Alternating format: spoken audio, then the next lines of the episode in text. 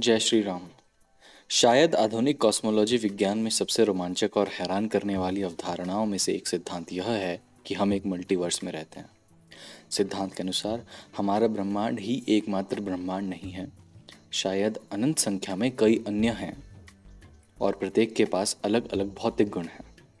यह अवधारणा वैज्ञानिकों को विचलित करने वाली हो सकती है, लेकिन यह प्राचीन हिंदू ब्रह्मांड विज्ञान में स्थित है। वेद और अन्य हिंदू धर्म ग्रंथों को पाँच हज़ार ईसा पूर्व से छब्बीस हज़ार ईसा पूर्व पुराना माना जाता है और इनमें कई ब्रह्मांडों के विवरणों के बारे में कहा गया है, जिनके निवासियों पर मानव ब्रह्मांड में राजाओं और उच्च ब्रह्मांड में देवताओं का शासन है। कई देवी देवता अलग अलग ब्रह्मांडों में स्थित हो सकते हैं। भौतिक विविधता का विचार हिंदू धर्म में पहले से था और आधुनिक विज्ञान में बाद में आया। यह अवधारणा कि समय चक्रीय है कुछ लोगों को अजीब लग सकती है। एक परिकल्पना में कहा गया है कि हमारे जैसी पृथ्वी होने की भी संभावना है और वहाँ भी वही घटनाएँ हो रही हैं जो यहाँ हो रही हैं। इसका मतलब यह है कि आप इस पल को शायद दूसरी जगह भी अनुभव कर रहे होंगे, जो सुनने में शायद अजीब लगता है। लेकिन यह एक संभावना है। विज्ञान और वैदिक शास्त्रों के अनुसार अन्य ब्रह्मांडों में कोई भविष्य या शायद अतीत में रह सकता है। उदाहरण के लिए हो सकता है कि आप रामायण या महाभारत का एक हिस्सा या फिर पिछले इतिहास की किसी अन्य घटना का अनुभव किसी अन्य ब्रह्मांड में उसी समय कर रहे हों। विज्ञान के अनुसार मल्टीवर्स होने की संभावनाएँ हैं, लेकिन हिंदू धर्म का मानना है कि मल्टीवर्स है। रामायण एक संस्कृत महाकाव्य है, जो भगवान राम की कहानी बताता है, जो भगवान विष्णु के अवतार हैं। जब भगवान राम अपने अवतार की अवधि को पूरा करने वाले थे तो उन्होंने मृत्यु के देवता यम को उन्हें ले जाने के लिए बुलाया। लेकिन यम ऐसा नहीं कर सके। क्योंकि हनुमान अयोध्या के द्वार की रखवाली कर रहे थे और उन्होंने यम को अंदर आने नहीं दिया। हनुमान ने भगवान राम को मृत्यु से दूर रखने की कसम खाई थी।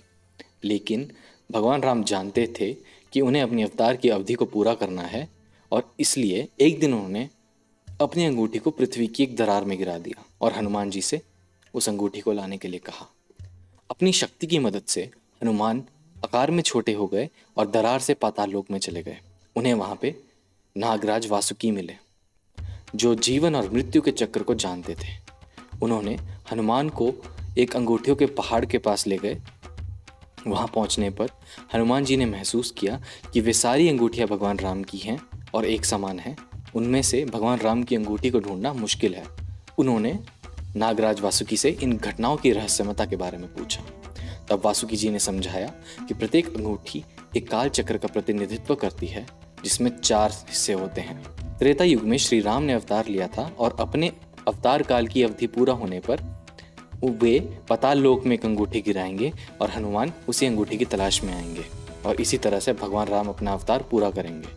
तो जितनी भी ये सारी अंगूठियाँ हैं, वो लाखों अरबों काल चक्रों से आई हैं, जो कई समानांतर ब्रह्मांडों में हैं। मतलब बहुत सारे मल्टीवर्स में हैं। भगवान राम ने अपने अवतार काल को पूरा करने के बाद बार बार जन्म लिया था इन मल्टीवर्स में। हालाँकि ये चक्र कभी टूटता नहीं है और बार बार दोहराता रहता है। हनुमान ने भगवान राम को उनके मकसद के बारे में और विभिन्न ब्रह्मांडों में उनके विभिन्न अवतारों के बारे में बताया। हनुमान जी ने फिर भगवान राम को यमराज के साथ जाने दिया और यह कहानी मल्टीवर्स के अस्तित्व को साबित करती है। अंत में मैं आपसे यही कहना चाहूँगा कि दयालु बनो, खुश रहो, क्योंकि ऐसी संभावना है कि किसी अन्य मल्टीवर्स में भगवान राम लंका में होंगे और अभी भी रावण पर हमला कर रहे होंगे। ये बातें समझना थोड़ी मुश्किल है, परंतु हमें इस बारे में चिंता करने की ज़रूरत नहीं है, क्योंकि इस ब्रह्मांड में भगवान राम का अवतार हो चुका है और अब भविष्य में भगवान विष्णु का अगला अवतार कलकी के रूप में आएगा। अगर आपको ये वीडियो पसंद आई तो कृपया इस वीडियो को लाइक करें कमेंट करें अपने दोस्तों के साथ शेयर करें, साथ ही चैनल को सब्सक्राइब करें।